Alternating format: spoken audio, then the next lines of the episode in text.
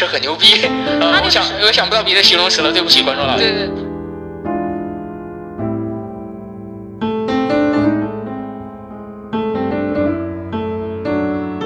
那那看来你们部门只能聊性癖了，聊性癖之后可能再认识一些人。聊聊什么？性癖。对吧？你想这所以这他只有这个这个这个话题对对是吧？你你可能挖不下去了。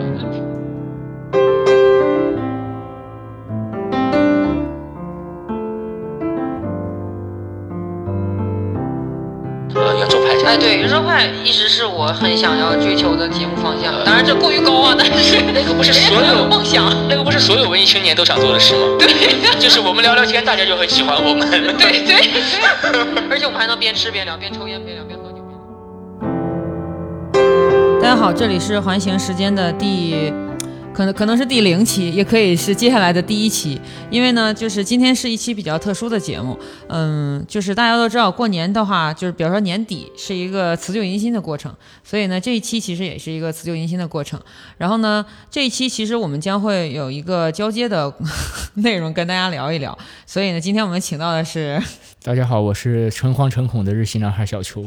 对，是这个目前为止我们评论区里面留言最多、回复留言最最激情，然后整个互动环节最有热情感的，就是邱凯老师。谢谢各位，但是那个激情那个词好像有点存疑啊。因为你就是经常激情的与大家进行互动嘛，就是啊存在感非常强。是是是，我爱网友，我爱网友，对，所我爱以听众老爷。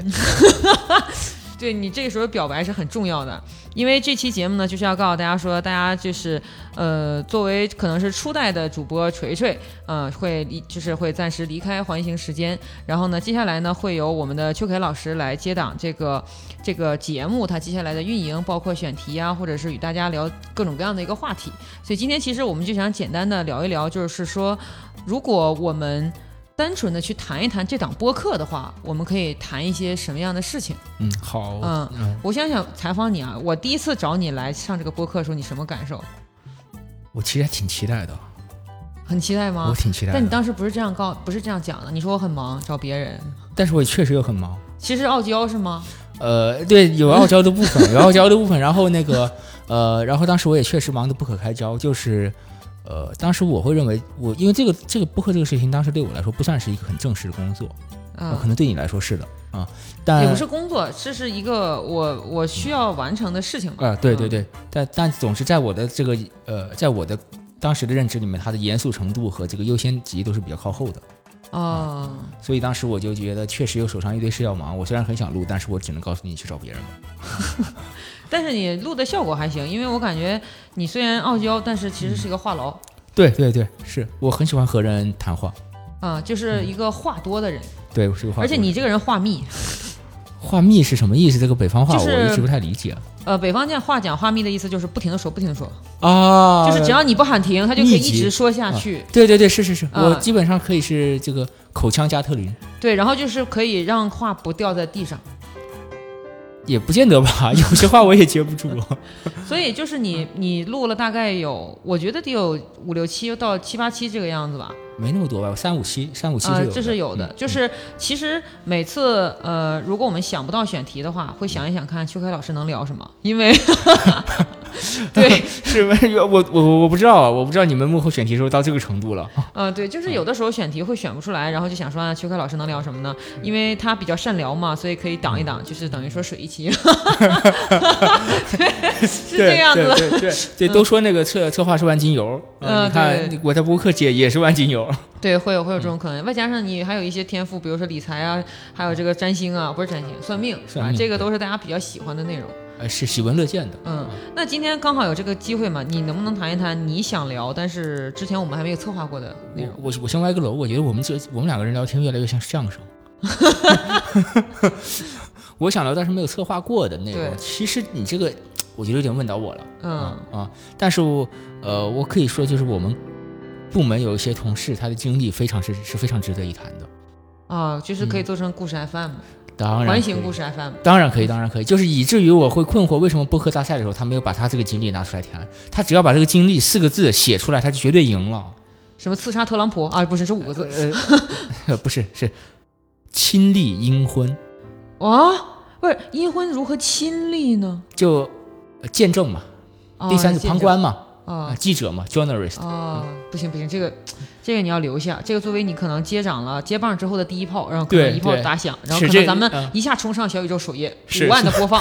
是，这所以听众老爷这个内容暂时欠奉啊，等我好好的拟一个采访提纲去采访一下那位见证过阴婚的同事。其实我也，他跟我说这件事情之后，我知道他这个了不起的经历之后啊，我产生了最大的第一个好奇就是，阴婚到底算是红喜事还算是白喜事？我觉得阴婚算仪式，咱们不要纠结那么多，咱们算仪式 就可以。反正大小是个事儿啊。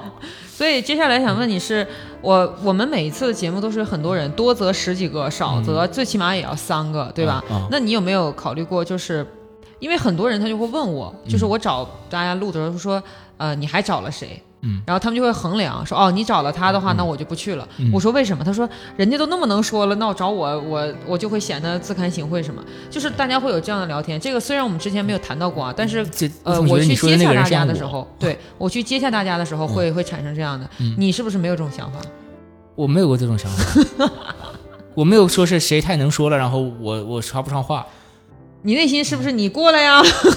对对，我内心是，哦，你你能比我的话多吗？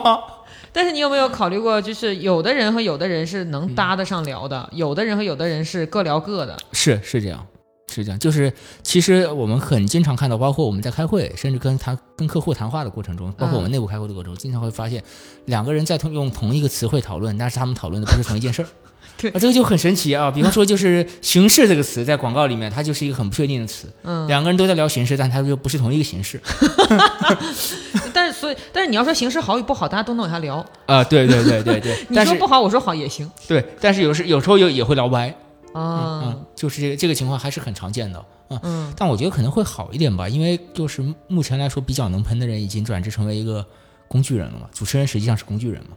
是的，嗯你对主持人这个东西是怎么看？或者我们直白的先问一个比较针对性的问题：嗯你一开始对我的这个存在是怎么看的？我觉得你是一个比较会提问的人，对，嗯就是大家在评论区也是这么说。对 对，然后还有一点就是，我觉得你的个人兴趣也是比较，呃，怎么说来着？嗯、比较广泛的吧。嗯呃，在我看来，对对对，所以这一点会让我觉得你是一个很好奇的人，然后对对很多事情都很好奇的人，这一点我觉得很好。但是，嗯，你觉得主持人一定要嗯是这样子的吗？就是因为播客它其实是一个很奇妙的场合，就是播客你说有主持人吧，其实也不需要，因为一旦唠起来就没有人需要去 Q 谁去主持什么了。但是嗯你要说不需要吧，不是每个人他都拥有那种不把话掉地上的能力。是，嗯，嗯，其实我如果你说真的是聊起来，每个人大，然后大家一起其乐融融，真的人聊的让人产生这个听众老爷产生这个愉悦，这个东西我觉得呃，如果是真的这样自由发展的话啊，未免对每个嘉宾的要求都太高了一点。啊，可能是，啊啊，嗯。所以在我看来就比较实际的考虑，还是说要我们要有一个人来大概呃主持一下这个事情，然后然后这个人他可能对播客会有你刚才的那些思考，因为我们甚至不能保证就是嗯不也不能要求啊每一个嘉宾都像你那样对播客对音频节目有这样的理解。但是我之前问过你一个问题，就是说你除了接触咱们播客，你有没有听过播客？你当时给我的回答我很意外，你不听。啊，对，我不怎么听播客。其实就我第一次接触播客这个东西，我还是就是我参与播客的录制。就是环形时间嘛，对对对，嗯嗯，但是你录了也没有想再听，我我知道你听咱们的，对我只听咱们自己的，然后嗯我不会听那个呃，我不知道为什么对其他播客就是不会产生特别强烈的兴趣，为什么？就你不关心别人在表达什么吗？可能是他们没有做一个特别好的选题，或者是说我对这个我对播客这种形式是呃呃，我热衷于制作它，但我并不热衷于享受它，或者这么理解，但是就相当于、嗯呃，我像是一个得了厌食症的厨师。呃 对，但是嗯，其实就是当播客越来越广阔之后，你会发现，其实播客就是一种新兴的可以听的公众号。但是你每天会去看公众号，公众号的表达其实就是播客的文字化表达。那为什么你可以看公众号而不会去听播客呢？我也不太看公众号啊，你也不太啊看，对我看的公众号都挺特别的，或者说是职业化的是吗？呃不不不是职业化，和相反和广告没有关系，都是一些嗯那种、呃呃像利维坦那种号，哦，利维坦那种是，你把它说是公众号也好，把它说成一个讲坛也好，都可以。对，它其实是有点怪力乱神嘛。对，啊，对对对，其实我看到公众号都有一种杂志化的倾向。啊啊啊，对，或者是 monk 这种这种啊，本质上其实你在追寻一种信息获取，而不是说想要获得别人的看法。是。啊。所以其实播客绝大程度上不是信息，对，它是是每是某个人自己的个人观点，对，对，是的，是大家平就是很日常的生活的这样的一些交流，嗯而，是这样的一些东西。嗯就是嗯，因为之前我还想问你一个问题，就是说你对于和大家录播客这件事情，嗯你有没有一种感觉是说，这好像是一个非正式化的表态？因为其实嗯，就是我们录这种同事间的播客。和录这种，比如说几个朋友，他们经常会在某一个模式下录播客是不一样的，因为朋友是互相了解的，但是同事是我们的了解仅限于白天，大家都穿着衣服的样子。等等等等等，你对朋友是不是也有什么误解？啊，对，嗯，啊呃，就就就起码你没有见过同事喝醉的样子，对吧？反正是很少，就是说，嗯所以我们和同事之间录播客，其实只能进行态度的传达。我们和同事之间录播课有一件有，我觉得反而有一件很好的事情，就是我认为它的内容会更聚焦在我们的选题上面啊，和每某一个问题上面，它不会说是渐渐的变成那个朋友之间的那种闲聊，闲聊无效聊天啊、嗯。和，对，而且朋友之间的这个呃谈话很容易就是夹杂一种信息，夹杂一种外界人听不懂的信息，就是内部梗嘛。对，只属于这个圈子里面的信息，包括这两个人的关系是怎么样的这种理解，这个是你是很难通过呃媒介来传达给这个陌生的听众老爷的。嗯，这个也是，但是这个，嗯，因为我做了这些期之后，我的个人的一个感受是，我会有的时候觉得很。嗯，很迷茫。这种迷茫来自于什么呢？因为我自己也有一个电台嘛，嗯我们电台叫好好听。然后我们电台是我和我的朋友做了，我们做了大概一百多期，所以我们非常了解彼此了。我们聊任何样的话题呢，我们只需要敞开、敞开心扉，或者是说，呃，寻找到一些情绪点，大家就可以聊起来，你搭我，我搭你，这样聊起来。但是呢，做做环形时间的播客的话有一个问题是说，你要考虑到所有的人是否都与你拥有相同的情绪点。如果他不在这个点上，你得调动他，不然的话，这个播客听起来的就没有意思，它就不会那么带劲儿。但是这种调动其实本质上是一种安排，是一种表演，你跟我说这么多，让我觉得做这件事好难啊。是吗？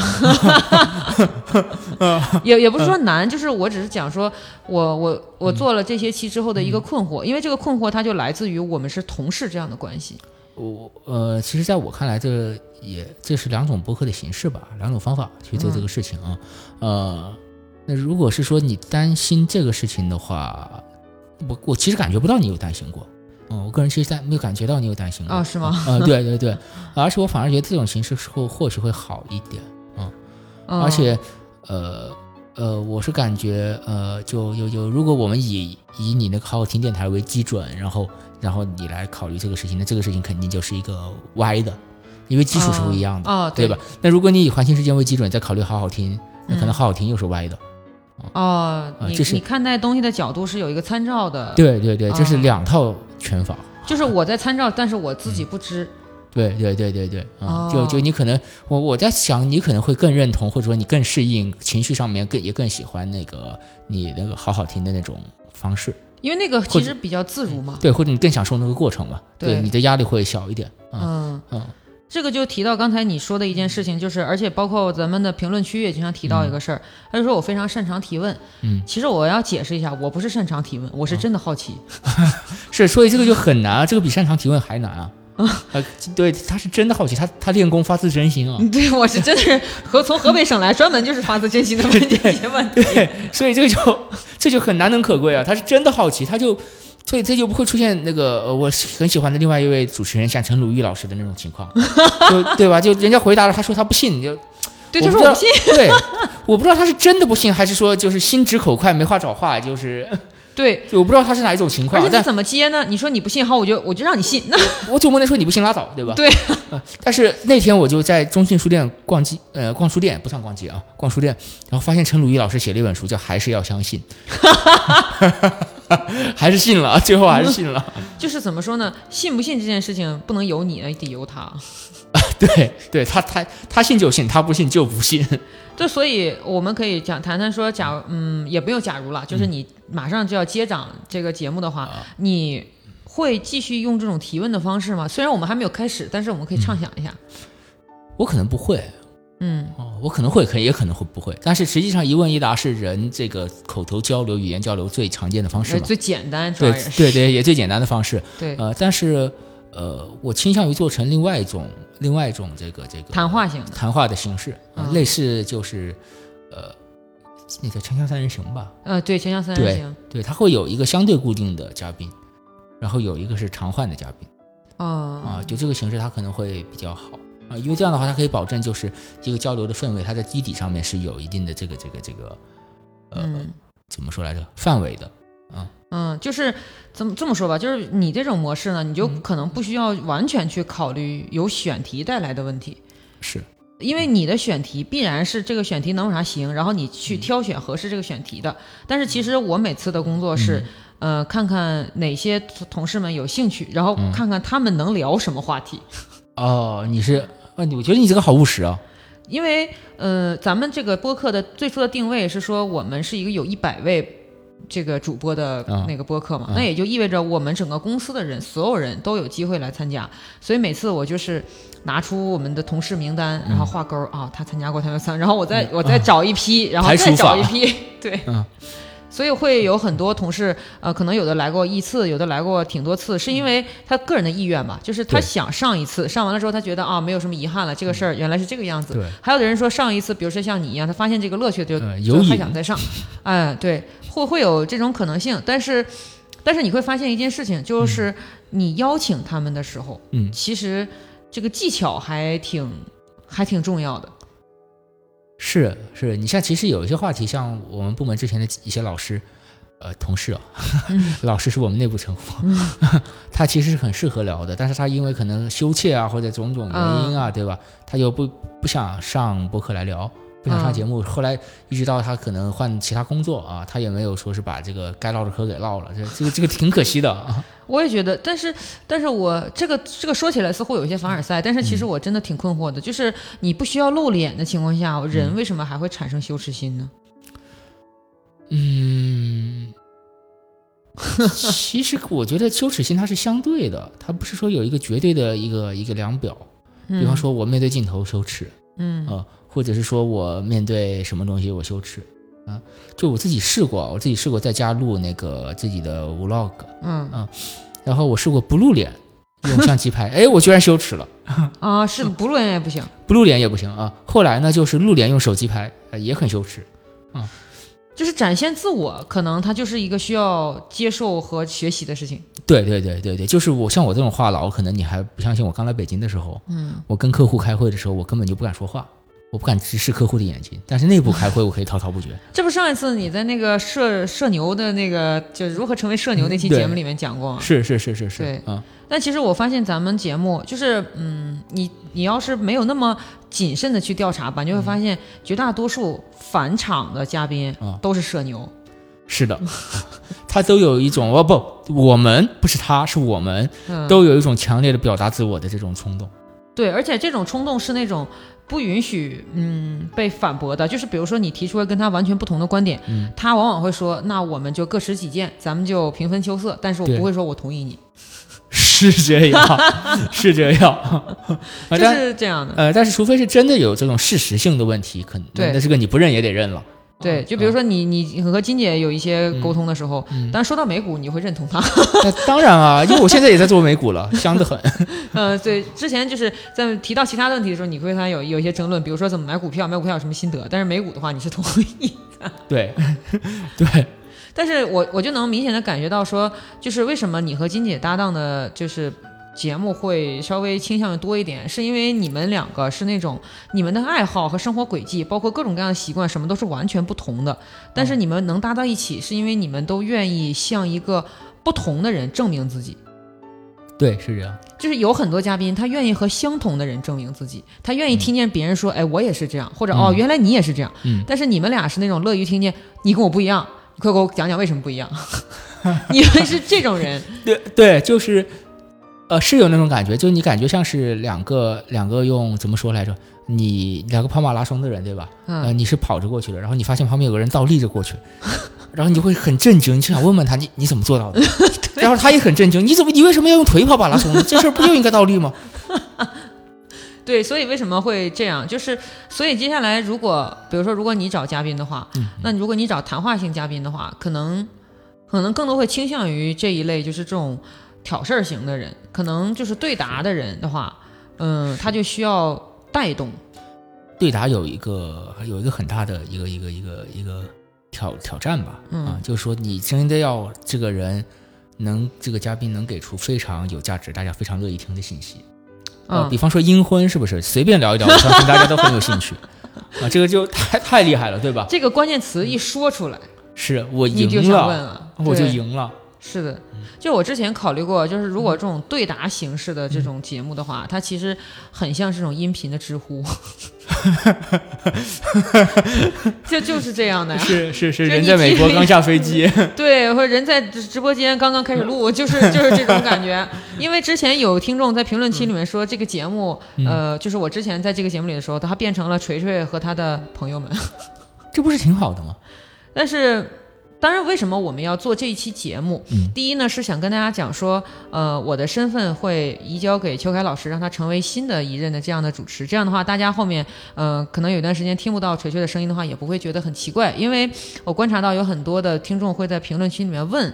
我我最近在干嘛？然后跟我催更，但是呢，我也，但是我并不能说你担着这个名字，你担着这个身份，但是你又不告诉大家后面的事情怎么办？所以我想说要对大家负责，而且我们的电台也是要对大家负责，所以要有这样一期节目。所以，但是我是觉得，因为秋葵老师的风格跟我是完全不同的，甚至可以说是截然迥异的这种，那我想说，我们需要有一期前导节目，来让大家就是可能了解说我们接下来会听到什么，然后可能会产生一些新的期待。啊，是我可能我可能会热衷于做一些这种，呃，冷门的选题，嗯，就是因为可能刚才我也说过，就我个人的这个阅读偏好，就是像利维坦那种怪力乱神的那种，啊，对，那种魔药手那种类型帖呀，啊黑魔法呀，啊，对对对，那个也不叫不叫阅读偏好，应该叫做这种信息偏好吧。啊啊，信息偏好是那种是那种那种风格，所以可能我就会找一些这种呃呃挺足够小众、足够稀奇的这样的一些事情来和大家聊一聊。当然，嗯我也不排除就是可能我找不到那么多足够很难小众的事情对对对，在我在我们公司的这个范围里面啊，嗯，对，可能也也因为一上来就登峰造极了嘛，一上来你就阴婚了，你很难超越嘛，是吧？对，就是阴婚这个话题是这样，就是所有人呢都想听，但是不是所有人都能讲。一旦出现了这样的话题，就很难办了，是，而且呃我也会担心这个调是不是起太高了，啊也不会，啊，也对，也不会。所以也不会穿，也所以我也很倾向于，就是说我们能对生活中一些很日常的话题，像什么独居啊、玩游戏啊、嗯吃火锅啊这样的事儿，嗯，然后可以大家做一些交流。但是吃火锅其实我觉得更容易吵起来，因为有南派和北派之争。那比如说我是芝麻当芝麻酱派的，对我其实不太能接受油碟，因为油碟对我来讲就是损失了芝麻这个锅就失去了意义。对，就有但是可能四川人要打我这样。对你要按照老北京的吃法，人家就是这种吃法，对吧但是你要按照四川的说，你这就白水煮羊肉有什么好吃的，对，对吧？这上来就会把我打倒在地，然后告诉我说这几个小料你都必须。邪教，对，是这样的。但是讨论一些非常广谱的话题，其实会让我们同事和同事之间产生一种感觉，是我们突然间放下了同事的身份。其实，是他，对对，这个嗯感觉是非常明确的，对，感觉就是我们好像就不是说我们在都在一个广告公司上班。啊、嗯，感觉是好像我们就呃一起在做另外一个事情。就比如说上次访谈就提到杜可老师。啊然后杜可老师是一个就是很专业的美术嘛，我们之前也谈论过这些话题。他探讨美术问题的时候，就会跟你用非常就是职业化的口吻与你聊天儿，但是你跟他探讨吃的，他就变了，他就会变成说我在家做葱油面，然后在啊狭狭小的厨房里面旋转腾挪，对，就很可爱。对，杜可老师在谈吃的时候是另外一个人。是的，就是这这也是我做了这些期节目以来，我对于同事们的一个感受，就是当你提到一个他很热爱的边界的时候，当他变成另一个人的时候，嗯其实你会觉得你又认识了一个人。嗯，是这样，嗯，是这样。但是，但是可能这个要看具体。就是我自己身边这些同事，我部门这些同事，我对他们的爱好好像都还挺清晰的。嗯，他们也就对自己的爱好也不太说是那种呃掖着藏着。啊，你就很很明确知道某个人大概会喜欢什么样的东西，除非是除非真的是新同事不太了解。嗯那那看来你们部门只能聊性癖了，聊性癖之后可能再认识一些人。聊聊什么？性癖，就就到对吧？你想是重新认识他，只有这个这个这个话题了，对对？你你你你可能挖不下去了，对吧？但是我我是通过还有一点是通过录这些节目，一个感觉是说，呃，你会发现大家的这个爱好其实与我们想象中是不一样的。比如说我们之前做过一期就是谈服装的这一期，是然后呢，我们当时就专门请了一位男性的同事来录嘛。嗯当时想象预想当中啊，觉得他可能会说啊，我们男性也是要美，或者男性要怎么样，嗯但他没有这么说。他说的是，我就我就没有想过这些事儿，我就觉得我穿这衣服好看，我为什么不能穿？我们突然间就感觉，呃，其实我们对于很多事情的看法，其实是大家都说我要理中客嘛，嗯嗯但是其实做不到的。呃，其实理论课是不存在的，对，对你只能说选择一个基点，嗯，然后来往两边延展，往上下左右往各方面延展。就是刚刚那个话题，其实我想说，就是呃，汉族男人的审美意识是长期被压制的。是的，对，就汉族男人是没有生下来就被剥夺了爱美的权利的对和打扮的权利了，对，就已被污名化了嘛，啊，而且你们一旦打扮呢，就有其他的无名产生。对对对对对对，一旦打扮就是，哎，你要勾引谁呀、你是不是 gay 呀、你是不是那个娘炮啊？就会这样啊。就是 gay 和娘炮之间还是有一些细微的差别，你知道吗？我我对对对，所以我专门用了两个词，专门用了两个词。但是但是在一些这种呃剥夺汉族男人审美权利的那些人的眼里，这基本上没什么区别，他不在乎，他只是想打击一个爱打扮的直男而已，或者男性男性吧，呃，不管直不直，嗯，就是这些东西让人感觉什么呢？我们一直想要去变成一个什么都能谈的一个台。对啊。但是你看刚刚才我在刚才好像我们有我们又聊出了一个选题，就是汉族男人到底有没有审美权利？哎，我我跟你们说，观众老爷，我的我的室友是个那个新疆小伙儿，他是少数民族的，长得贼帅。他说他跟我说，他他们那个民族的男孩儿嗯，修眉、敷面膜、擦防晒，没有人觉得有问题是吧？很自然，堂而皇之。他他搬搬到这个房子里面来，第一件事情就是把他他用的冰箱的那一层塞满面膜，堂而皇之没有问题。他跟我交呃认识我第一天，呃我们就喝酒了，然后就交流什么香水好闻。就是如果是两个汉族直男，你很难想象这是他们的第一次谈话，这几乎不可能。也也也不用这样讲，我觉得金城武也算汉族人吧。有点有这个我有点困惑吧？他不是那个汉和混血吧？呃，对，但是也有很多人是是汉族。不过当然我明白你的意思，嗯就是说有，这个文化环境里面，对对对文化环境里面，对不是不是不是血统啊。就比如说丁真做个面膜，我们觉得也没什么，呃，对问题也不是很大。对对对，但丁磊做个面膜，你就会觉得，咦，别说丁磊做，丁孙这孙红雷做，其实我也也也有点难受。但是黄磊做，嗯，也也不是特别得劲儿吧？对对对对对，就你就会觉得奇怪，对不对？嗯但是就比如说金金老师哪天在办公室敷个面膜，然后请你去跟他开会，你肯定会觉得哇塞，但是如果金老师敷了面膜的嗯话，你见到他第一句话可能是金老师，你是不是在试用某些新消费品？还是你会说话 他可能会会产生这样，然后金老师就会点头说对呀、那么这个话题就打开了，啊？咱们就不用上来就是。金老师也可能说不，我我起褶了。那如果金老师说其实呃他只想保湿，那其实话题也能打开。是，然后你就跟他聊了聊了一下午的护肤，是吗？对，嗯。但是我觉得这些都是很有意思的，因为嗯、呃最一开始咱们公司做这个电台的时候，其实是没有广告公司做的，啊，是，嗯，然后就有很多人，再加上环石一向是有这个叫什么，嗯就是特殊广告公司的这个光环嘛，呃，我觉得是环石的人都比较，同事们都比较有性格，比较有趣嘛。就都都都比较有趣，对对对，所以就是当时做这个时候呢，就感觉好像嗯我们似乎是一个尝鲜者，但是本质上我们尝鲜者的身份其实是那个更有意思的人。其实我们披着尝鲜者的皮，但是本质上是因为啊，他们是本来是有意思的公司，他们又做了一件这么有意思的事情，所以最一开始其实我会稍微有有一点点。压力吧，但是其实虽然我从我们的选题上看不出来我们有压力，但是我是在想说，不想辜负大家对于这种有意思的期待。是啊、嗯。啊，然后我我刚你说这个，我刚刚也反省了一下，就有意思，并不是说我要这个语不惊人死不休嘛，是，其实并不是，并不是，这是两这是两个概念。是的，嗯，对，就因为我们做广告，我们都知道，对于所有人的有意思，其实它它这个有意思的浓度就会降低。对，对 是这是这样 是这样，而且有一种有意思是很难的，你要把一个很日常很普通的事情给做的有意思，这就很难。其实我们的工作是什么？是把一件正常的事情有趣化，对，而不是让有趣的事情正常化。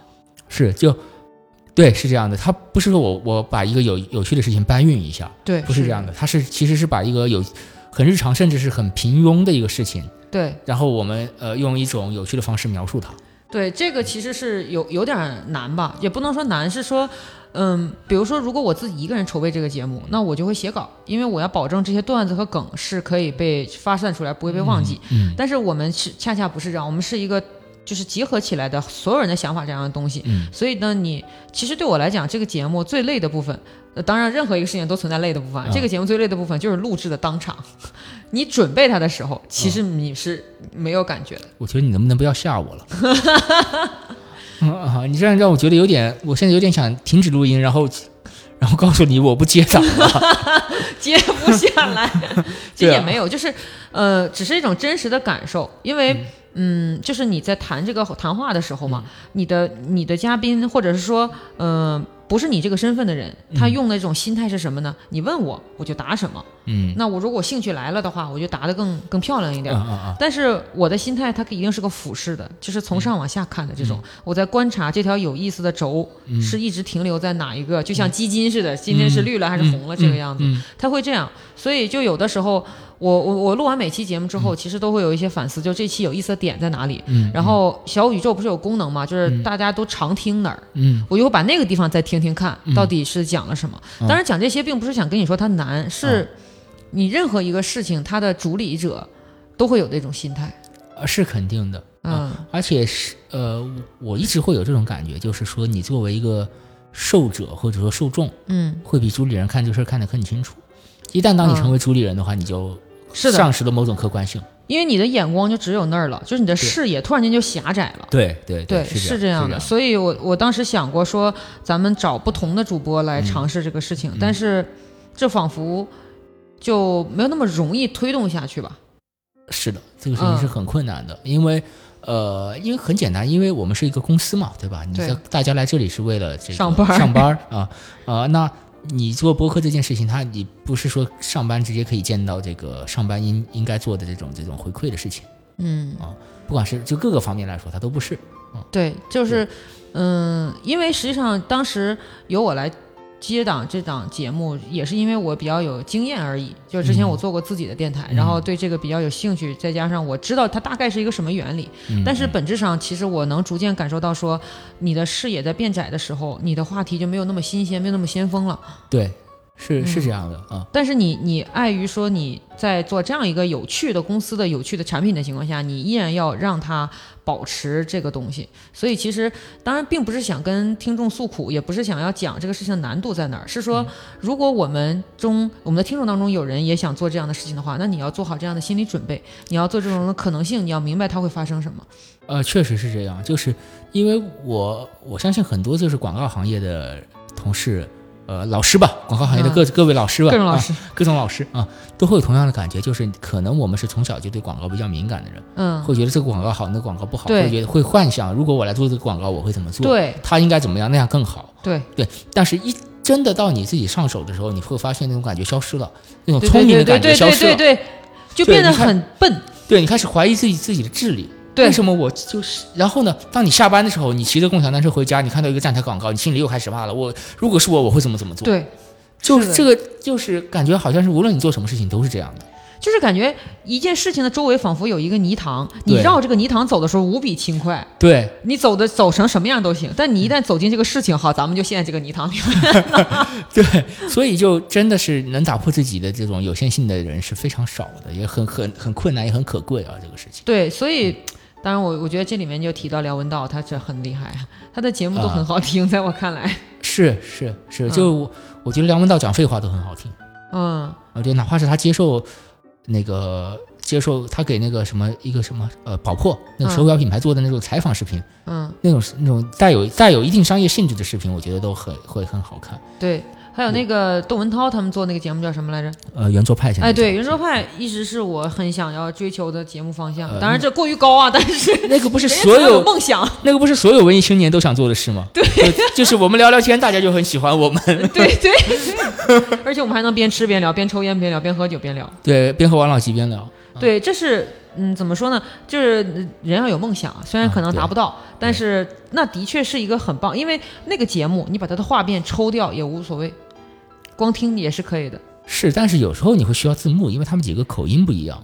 啊。有有对都比如说马家辉对这个对对对对对对对，窦文涛老师他就是石家庄人嘛，他的那啊，个、他是石家庄人啊，他石家庄人，然后他的那个、呃河北人，河北哪里好像我记得石家庄人啊，嗯。然后他又是主持人出身，所以他的很清晰，他说话特别清晰。对，所以他说话特别清晰，你嗯。真的拿到字幕你也听得懂他在说什么。啊，对，但是如果是梁文道和那个马家辉，嗯，那个梁文道老师还好啊，他只是有点港台腔。对对对，马家辉老师，你不看字幕，就作为一个在 国语区生活的人，就真的有点要命啊。这，是是的，呃，其实那个还有一个那个谁，就是蒋方舟，有时候说话急了也听不太清。不过呃，是不，但是那个节目的确是我们想要想憧憬的那种可能性。但是，但是有一个问题是，你会发现他那个节目里面聊的事情都很虚。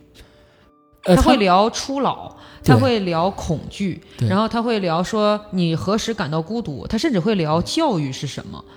就是是他，他正是因为他聊的虚，嗯他才能把这个话题聊得很 怎么讲？就是他反而又很透。对，是的，因为他一开嗯始画出来了一个空白的区域，然后在这个区域里面，我们可以放各种各样的东西。它这个，因为它这个区域很大，嗯但是我们进行聊天的话，就是我们会画出格子，你就把这个格子涂满就行了，然后再有一个格子这样的。呃，对，但是我觉得就是你把自己和把我们和我们包括我自己在内啊，和这个华语最强的这个 聊聊天节目比，有点有点膨胀啊。但是 跟跟人家比较不科学，但是向人家学习是需要学习的啊。对对，就他这个这个特别像，就他们这个疗法，你刚才这么一提，是特别像我这两天在看的书，就罗兰巴尔特的那个中性这个，嗯，罗兰巴尔特他的中性这个书是他当时在法兰西学院当教授的时候讲课，给本科本科生还硕士生讲课的那个讲稿，他每期就他的就是这样，每节课他找一个词，就一个词，然后通过中性的视角来视角来分析这个值，然后从 A B C D 各个角度来看它，嗯。其实感觉上那个呃，就是梁文道老师的他们的那个节目就是这种模式，嗯啊，是的，对他那个其实都不能叫做很精确的选题，嗯。它是一个，对它甚至不能叫一个精确的选题，我我其实觉得，对于他们这个节目来讲，嗯。其实精确的是情绪，就是他们所有人表达的，你不管是认不认同某一个话题，但是他们表达的情绪最起码是一致的，并不是说他的情绪，比如说大家都悲伤或都不悲伤，而是说他的情绪都在一个点上。是他就是有这种不同的看法，对，他就是不同看法，而你甚至可以从里面看到几种不同的生存方式、生存形态。是的你，像都是搞文学的这个马家辉老师和这个蒋方舟老师，他的这个态度是完全不一样的。呃，就我就比较喜欢马家辉老师，他那种那种对他是比较洒脱。对对对对对，嗯他的这种幽默感我很喜欢。然后梁文道就是一直在节目里皱眉头，然后他在质疑所有的问题。忧国忧民对。对对对对对对，梁文道老师真是长了一张一天两包的脸。对对对对嗯，他他那张脸上就是如果不皱眉头，你可能觉得缺了一个部分，就是被 P 掉了什么对，哎，对他就是另外一个版本的那个陈丹青老师，啊？就是讲港台腔的陈丹青老师，对对对，因为他们衣着发型也很像。是的，就是如果接下来如果能做成这个类型的节目的话，当然肯定是一件好事儿。是但是怎么说呢？就是，嗯，我们肯定是要在同事们当中去嗯产生突破，然后如何利用和组织同事们。虽然听起来好像把他们当成了工具人，呃，我觉得这个倒不用避讳吧，在我们这个现代公司的这种生产方式里面，每个人都是工具人嘛，包括老板，嗯，对吧？但是你会觉得，嗯就有很多人他会说，只有社牛嗯，才能做一个节目的组织者。你是这么嗯认为的吗？因为你是一个社牛。其实我觉得社牛这个概念比一个节目的组织者出现的晚很多，嗯，出现的迟很多，这是第一个。还有第二个就是，呃，这个我倒觉得不一定啊。嗯虽然我本身是一个，但虽然我本身往往会被认为是社牛，啊但是 实际上我们知道很多这个有喜剧呃能力的人，喜剧巨星吧，他嗯本身都是很寡言的。对，陈佩斯就是。据我所知，陈佩斯老师还有罗伯特·阿特金斯，就那憨豆先生，对，还有像周星驰，都对对，呃，甚至是卓，甚至是卓别林本人，对，对他都是他平时生活中都是很寡言。罗宾威廉姆斯甚至都得抑郁症了嘛。对对对对，嗯甚至呃还有那个谁来着？哦，何炅。对，何炅在生活中据说也是很很寡言的一个人。是的，是的，是的。他们说跟他唱 K 的话，他只听。对，这可能是我觉得这个可能就是一个人的精力，它就是有限的，你情绪也是有限的，你只能把它用在某一个方式、某一个地方。嗯可能你是用用完了之后，你就需要恢复它。嗯，因为有很多人，他们很想了解说这个节目是如何被做出来的，嗯然后很想了解说这些话题是如何找的，包括说嗯我们是如何开始谈论的。嗯我我想过这个问题，但是其实它是很难回答的。嗯，就是一场谈话如何开始和如何结束，其实它是就像爱情一样，你啊你不能说这个爱情是史唐利开始的。我跟我跟你说，有人真的做过这个研究，就是罗兰巴尔特好像真的做过这个研究，就是嗯如何谈话这个研究。但实际上，如果要给大家一个可操作的方式的话，我认为就是对自己真诚就够了，就是你自己真的感兴趣的事情，嗯这个往往是能够让我们跳出所谓的那个创作者泥潭的那个事儿。嗯啊、就是因为当你真的产生那种情绪的话，这个东西它往往是普世的。因为你的好奇也代表着一千万人跟你一样好奇。对对对，就是因为你的好奇，它不是平白无故产生的，它肯定是说在某种文化环境中，它才会产生这种环这种好奇。嗯，呃，然后跟你同时处在一个文化环境里的人很多很多的。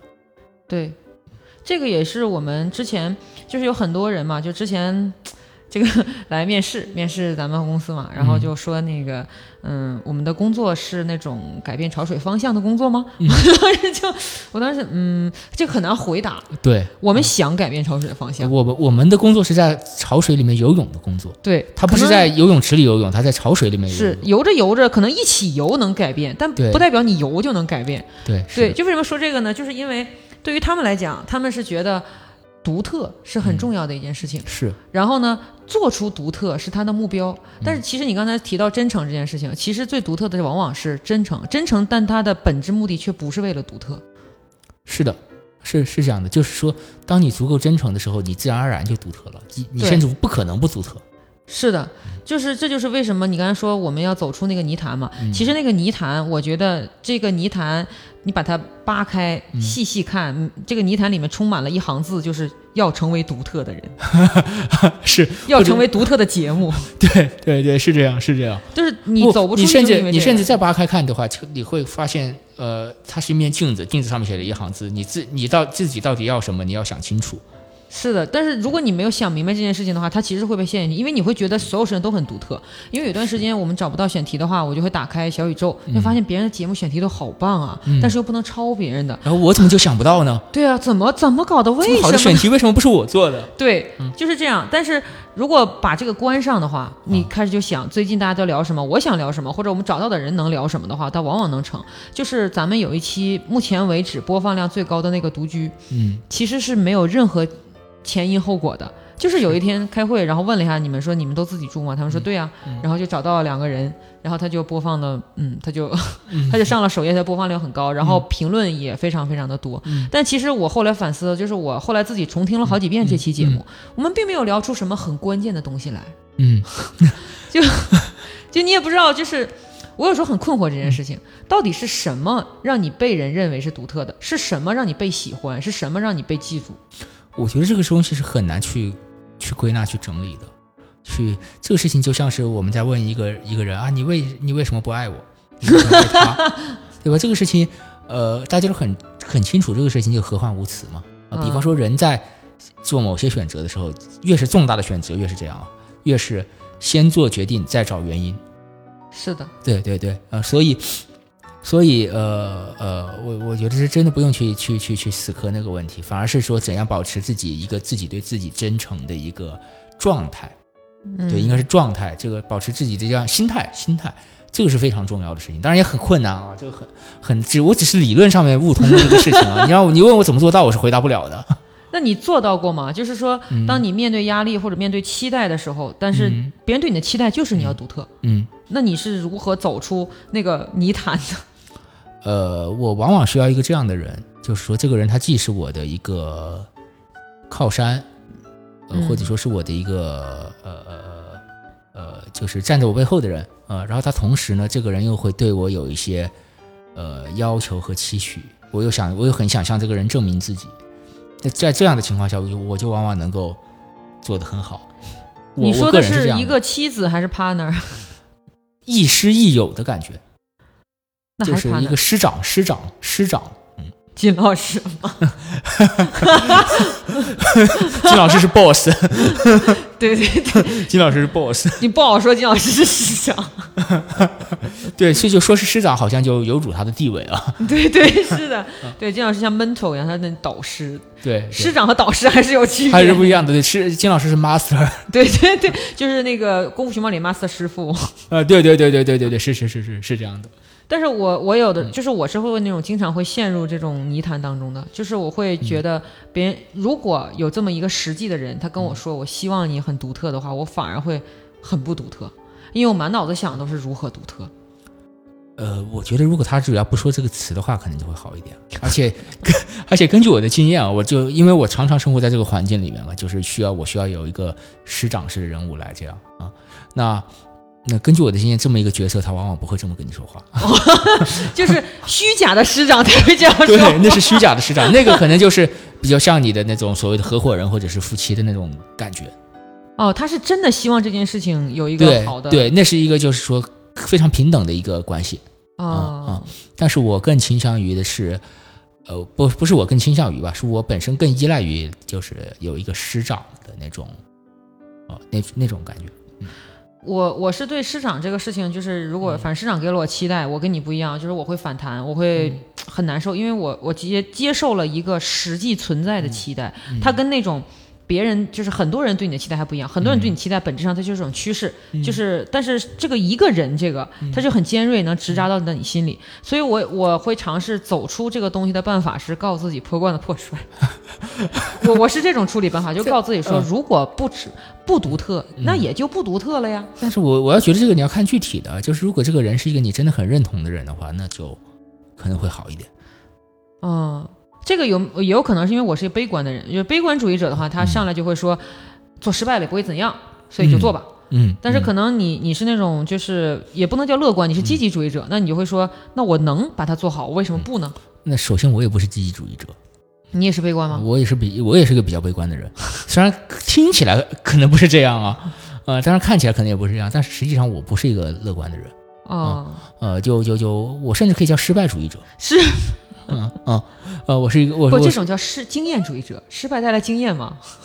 不啊，我觉得就是会失败啊，就是失败是吗？对，失败就是失败，对啊，失败就是失败啊，就是这个事情，呃，大部分事情一定会失败啊，我这这这就这就是我根深蒂固的一个，我不知道为什么我我根深蒂固就是会这么想，我可能我生下来就是这样，我不知道为什么，我也我也我也不认为这样就是好的，但是我我就是一个这样的人，所以这个事情导致你睡不着吗？你还你现在能睡着了吗？我？现在相对好一点啊。对对了，说到这个哈，作为看病只去中日医院的日系男孩，真的向各位推荐一下中日医院的那个呼吸科的那个睡眠门诊是非常好的啊。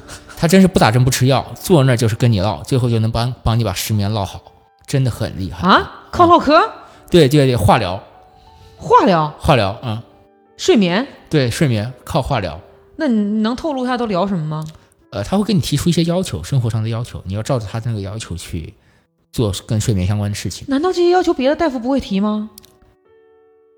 呃，会提，但是他还会告诉你一些睡眠的原理和心理上的一些事情，然后从而让你就是真的会认同并且理解睡眠到底是真的理解是睡眠到底是怎么一回事。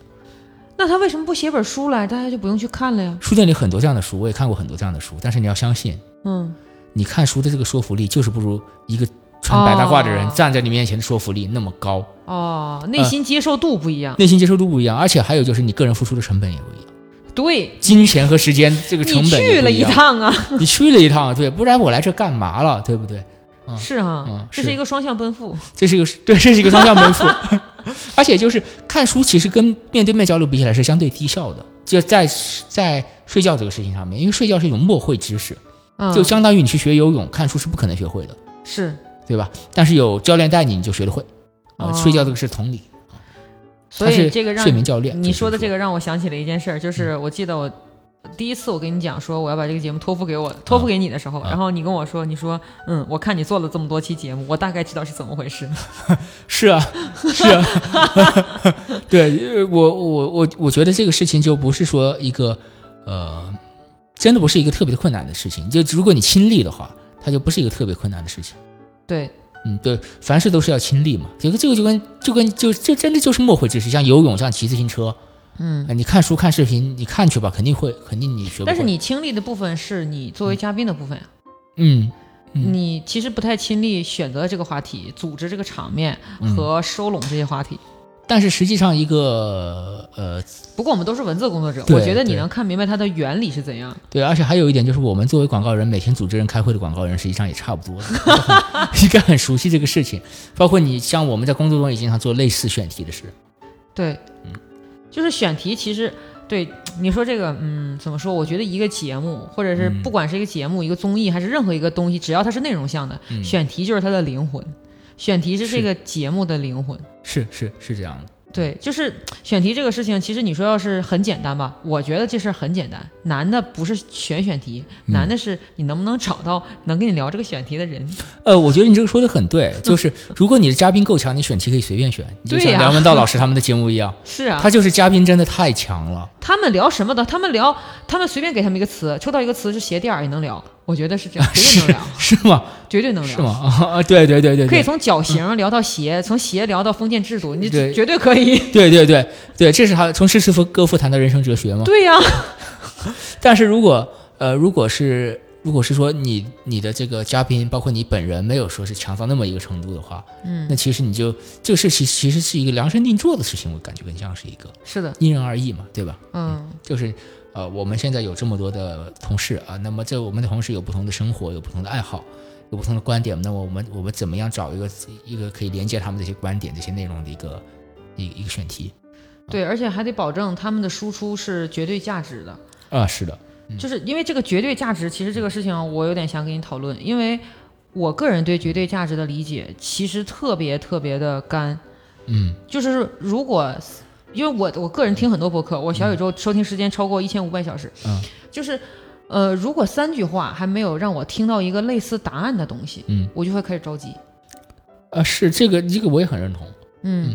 因为我也听过另外一档，另外一档不叫不叫一档吧，一期播嗯客，然后呃是四个北方，是个北京人，四个北京人还是三个北京人北京话事人吗？四川人？话事人。不是不是不是，呃，坏是蛋调频，我说对，他们在一起聊川菜，我就觉得这个就让我很困惑，啊对不对？你几个北京人，你一起来，你来自美食荒漠，你聊什么川菜？回去喝豆汁吧，对不对？所以他们的川菜怎么样呢？呃，我觉得就聊得很不川菜嘛，对吧？他告诉他告诉我，他最最喜欢的川菜是宫保鸡丁，啊、这个就我觉得并不是纯粹的川菜。这个就这个，我们可以说它是川菜或者是不是川菜，但是它不能很代表哎。但是宫保鸡丁我看过一次，好像说是鲁菜，我一我一直以为是北京菜，但是我我看的是鲁菜转成的京菜，但是只有鱼香肉丝是川菜转成的。哦，对他们另外一个嘉宾很喜欢鱼香肉丝，那他们这个聊的，其实我觉得跟大学食堂关系比较大。对，就是你你你不如跟他聊和合谷是吧？对呀、宫保鸡丁、鱼香肉丝、回锅肉是吧？啊，和合谷，我对、他这个聊的是。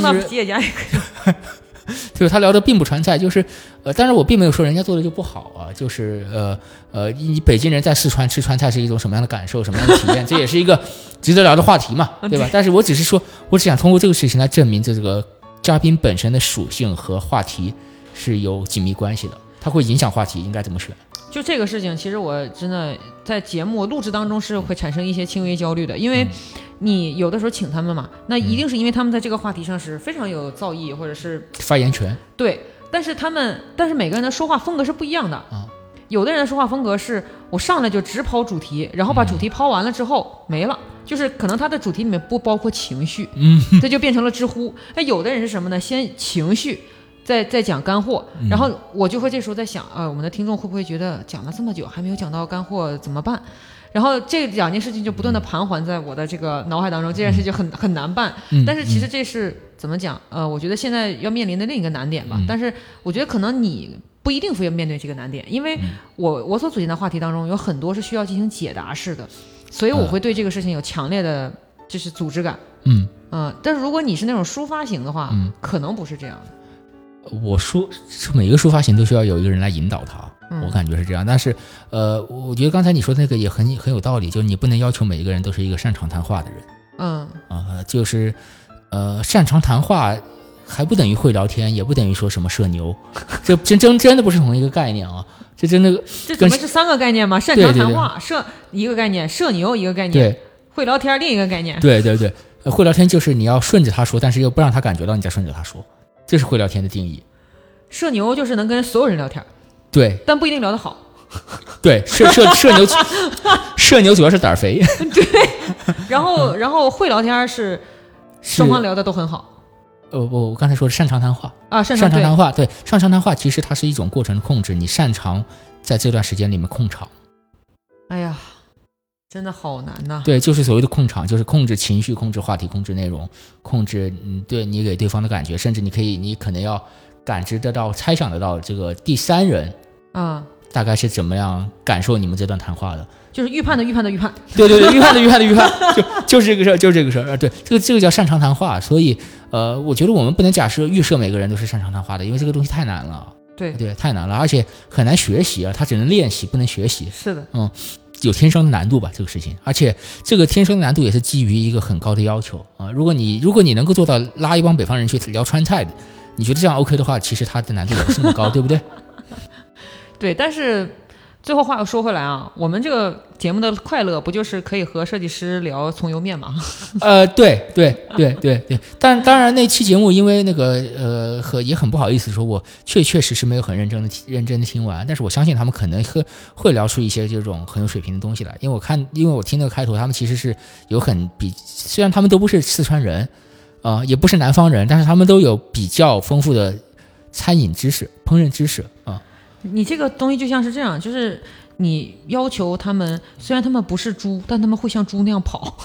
对对对，这这就很好了，你就不应该再要求其他多的东西了啊、因为因为有一段时间，因为我失眠嘛，有一段时间我就是把播客的声音开到最小，就是你听见有人在嘘，啊，但是你不知道他们在说什么。就是你强行把播客变成了一种噪音。对对对，我把它变成了一种白噪音啊、然后我又不能听自己公司的播客，因为同事们都认识嘛，我就会好奇啊，他平时是这样想的，对对，原来他我就是会这种人啊。啊，我就睡不着了，所以我就只能听一个陌生的博客，然后我就很不好意思的听到了那个北京人聊川菜的博客。突然间坐起来了，对，然后愤怒了，你有什么资格聊川菜？你不江西人吗？你 对啊，江西人也吃的很辣的好不好？对，所以节目的最后呢，就是想还想说，嗯，那你有没有什么想跟听众讲说会大概会听到一些什么样的东西？呃我很难保证哎，这个，嗯，这个我觉得对听众说话要负责。畅想一下嘛。我可以说我很想做那期阴婚的节目，今天呢，我觉得，这我们两个交接是小事儿，嗯阴婚期这个预告片是大事。是吗？这但是这个不构成正式预告啊，这个真的最终解释权还是在欢欣之间啊。我不能保证，就是说，那这期效果节目出来的效果会非常好，但是我我非常想做这件事。我觉得这是件好事儿，就是我们之前谈论的都是生活里面的事情，对，我们突然间有一天借由广告人的眼睛去谈一些让人生气，但是又不在你的生活里，但是我们能够得到一些感受的事情。呃，是呃，但我觉得首先是好奇吧，然后才是生气。嗯，也不好说好奇，因为这个事情还牵扯到人家的呃啊，对啊，反正就是这个是很 shock，对很牛逼，对嗯，这事很牛逼。呃、他就是我想我想不到别的形容词了，对不起观众老爷。对对，啊他就是那种什么呢？就是说那种两个字定乾坤的东西。对对对对对，就你一听到不是牛逼就是我操。呃，对，就这个时候你不说出几个国骂，你内心的情绪无法抒发。对对对对对，你无法抒发那种强烈的震惊感。对 对对，嗯 所以就是呃，我是锤锤，然后呢，我呃接下来呢会由我们的邱凯老师呢跟大家一块儿继续进行环形时间这些愉快而又有趣的内容。嗯，啊，好，我是日行男孩小球，那诚惶诚恐接下这个任务，啊 然后也希望以后服务好观听众老爷的耳朵啊，好的，那祝大家以后能够快乐。啊祝大家以后快乐。嗯，谢谢。